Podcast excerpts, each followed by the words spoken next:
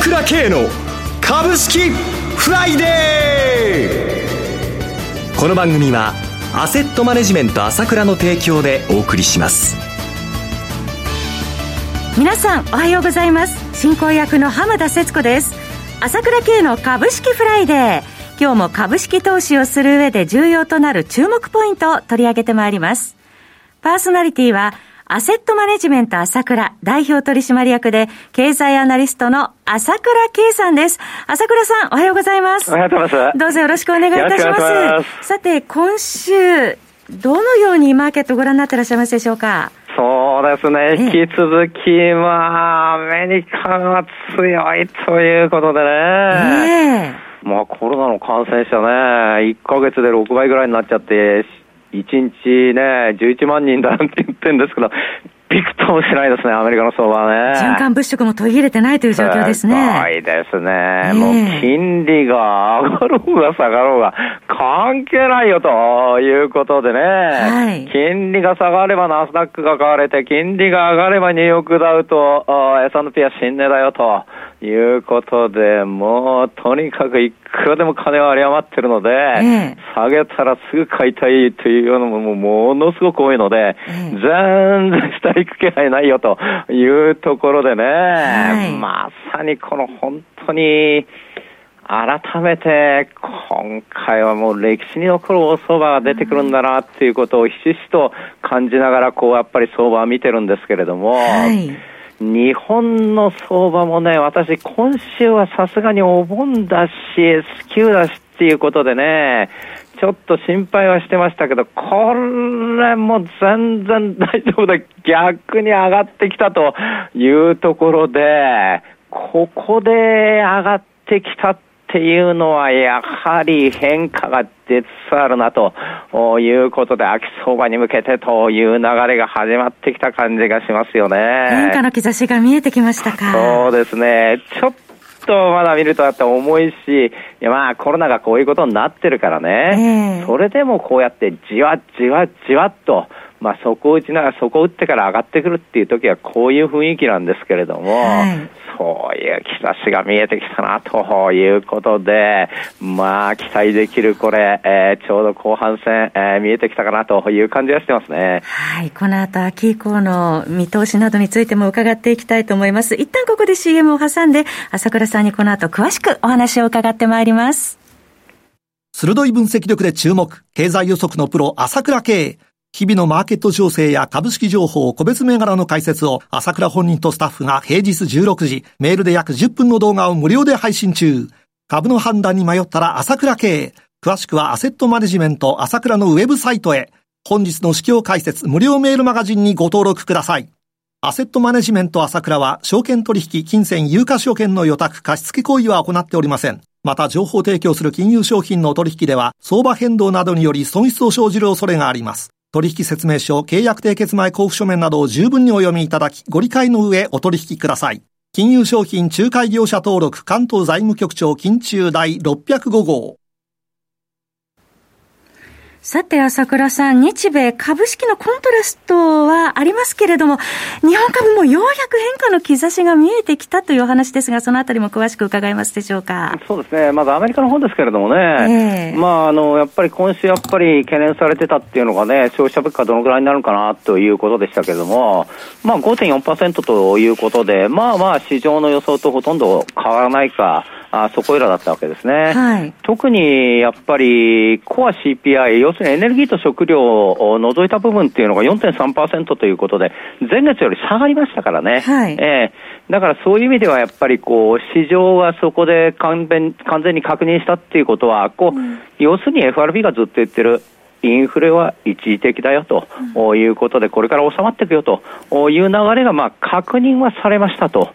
い。うことなんで、何のかんの言いながら、この巧みな金融政策って言いますかね、それに乗ってというところと、やっぱり相場は先ほど言いましたけど強いというのは、やっぱり金利が1.2%割れまであったとき、それからそれから急騰して1.36まで今行っているとおのおので上がるわけですよ。金利が下がれば、金利が下がったからナスダックが上がる。金利が上がれば、今度は上がっても程いいので、2億ダウ、S&P が上がるということで、結局何のかんのいろいろ言ってるんだけれども、よほどのなんかこう、劇的ななんか外部要因が激変しない限りは、やっぱり順調にね、株式が上に行きたがってんで上がっていくと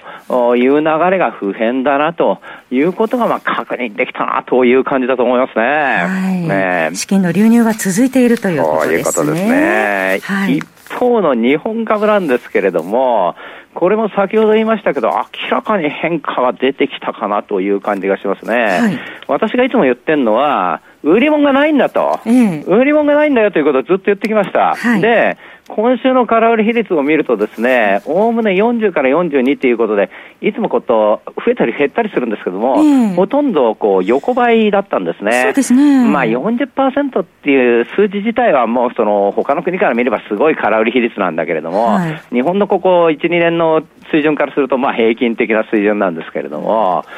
そうするとここで見えてきたことっていうのは、改めて、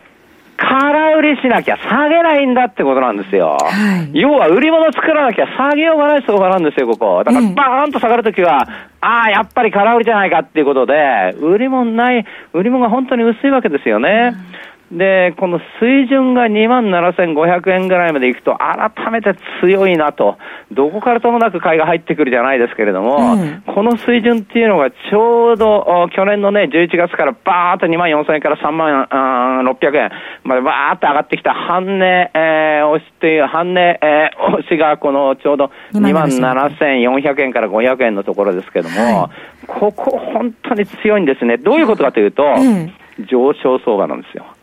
上昇相場なんで、えこの半値押しは強いよっていうことなんです。圧倒的な強さをここの半値押しのところで持ってるわけですよ。はい、だから崩れないということで、ね、まあそういうところがまあ確認できたということと、そこをってからこうじわじわ上がるっていう時はまあこういう雰囲気なんですね、半信半疑。でしかも今、コロナの感染者が、まあ昨日も東京5000人弱でしょ、うん、まあ、東京よりも今回問題になってるのは、昨日1万8800あ1万8000、えー、人、800人かな、超えてきたって全国でね、はい、要するに東京で起こったことが、やっぱり地方にこう広がっていくわけですよね。うん、えー、そういう意味では、こう、やっぱりこう、まだまだ増えていくような流れにあるんで、やっぱり非常に相場的にも変えづらいっていうか、投資マインドは盛り上がらないところだと思うんですよね。はい、しかも先ほど言ったような信用の技術じゃないですか。だけれども、そういうものがじわじわ整理されながら、やっとこうちょっと変わってくる局面なんですけれども、例えば信用残なんですけれども、えーまあ、この3兆6000億っていうことで、ずっと一貫して今年は上がってきたんですけれども、はい、やっぱり1か月ぐらい前を契機にして、少しピーク打ちみたいになってきたわけですよね。うん、で、マザーズにおける信用あの評価損率は25%、松井証券っていう話もありましたけれども、はい、で、まだ依然ちょっとマザーズは引っかかりがあると思うんですけれども、うんその信用残が先週は1100億減りましたよね。はい、やはり期日ということもあり、自動的にやっぱり整理されてきた、整理されてくる中で、ものすごくそれが下がるんでなく、じわじわと上がってきたというところにやっぱり変化の兆しがあるなというふうに感じますよね。はいそれから私、やっぱりここでやっぱり言いたいことの一つはですね、やっぱりこの、確かにこの投資マインドが盛り上がらないということはあるんだけれども、例えばイギリスなんかは GDP が白くものすごく上がったっていうことは、あの、昨日報道され、あ今日報道されてるんですけども、はいはい。あのー、全部規制緩和しちゃってるわけじゃないですか、イギリスは。うん、全部マスクなんかしてないで、もう何でも自由ですよって言うんだけども、それでも感染者が減ってるじゃないですか。インドも減ってきてるわけなんだけども、あアメリカもそういうわけで、あの、6倍近く感染者が増えても、相場がびくともしないんだけれども、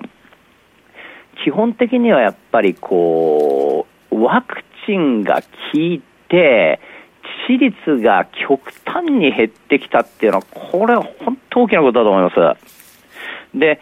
えー、いわゆるコロナがかかったけど死ぬ確率というのは減ってきてるということですよね。で、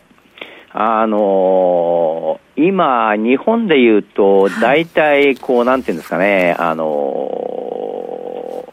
まあ、感染者っていうのがまあ100万人ぐらいだろうから、まあ、1億人からかあの超の人口から考えると、まあ、100人に1人じゃないですか、はいえー、あの感染してる人っていうのは。だけど、足元の致死率っていうのは、大体0.2%かそこいらっていうふうに言われてるわけですよ。はい、そうすると、まあ、100人に1人感染するんで、まあ、だんだん迫ってきたなというような感じは思う人は多いと思うんですけども、重症の方もいらっしゃいますしね、そうですね、それで、もう重症でも救急車搬送できない、病院もないっていう医療崩壊に近いという話も毎日のように聞かされるので、はい、恐怖感を抱くと思うんですけれども、だけども、感染者が100人に1人、それで、しかもその致死率、感染したとしても致死率は0.2%から0.1%ってことは、感染したとして100人に1人に入って感染しました。それで、それでも感染したとしても500人に1人か1000人に1人なんですよ、致死率は。っていうことは、普通に考えれば、それほど怖いものではなくなってきているわけですよね。それはワクチンが効いてる、いろいろ様々なことでこういうふうになってるわけなんだけれども、その辺のところっていうのが、やっぱりこう、なんていうんですかね、まだマインド的にはものすごくこう、日本全国怖い怖い怖い怖いっていう雰囲気になってるんだけども、冷静に考えてみると、この、いわゆるコロナっていうのが、まあ、インフルエンザに近づいていく、その共存、我々がこれと共存して、えー、生きていくという流れで、それほど、まあ、まあ、注意しなきゃなんないんだけど、めちゃくちゃ怖がるものではないなと